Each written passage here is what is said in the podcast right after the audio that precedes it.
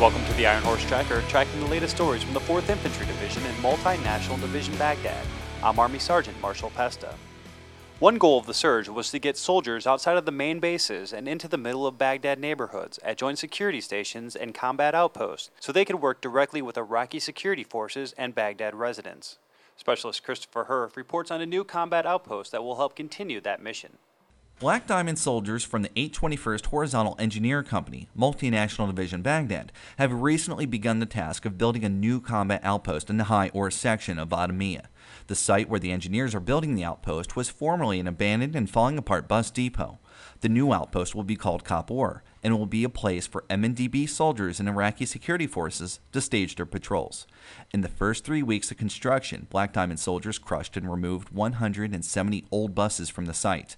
They cleaned up the area, which was previously flooded from heavy rainfall and a nearby severed water line, and also installed nearly two thousand concrete barriers along the perimeter.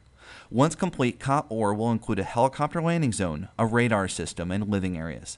The seven sixty-ninth Engineering Battalion Unit Commander, Lieutenant Colonel Keith Waddell, says that construction is right on schedule and he expects the engineers will complete Kapor before Labor Day.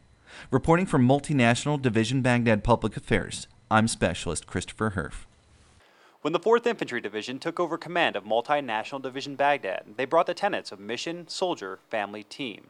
Army Sergeant Brian Rhodes sat down with Major General Jeff Hammond, the commander of the fourth Infantry Division in Multinational Division Baghdad, to discuss the importance of that team.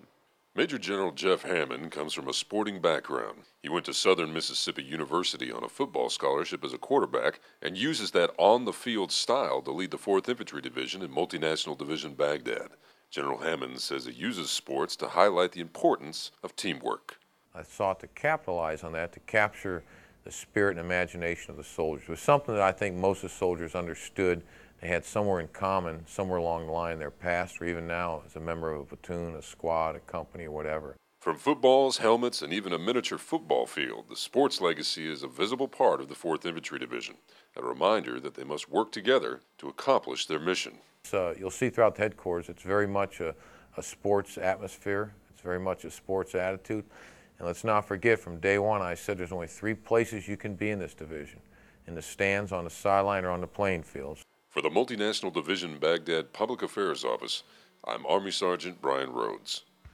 And that's all we have today on the Iron Horse Tracker. To learn more about the soldiers and units supporting Multinational Division Baghdad and the fourth Infantry Division, check out our website at w w w dot hood dot army dot mil slash four I D. I'm Army Sergeant Marshall Pesta, Baghdad.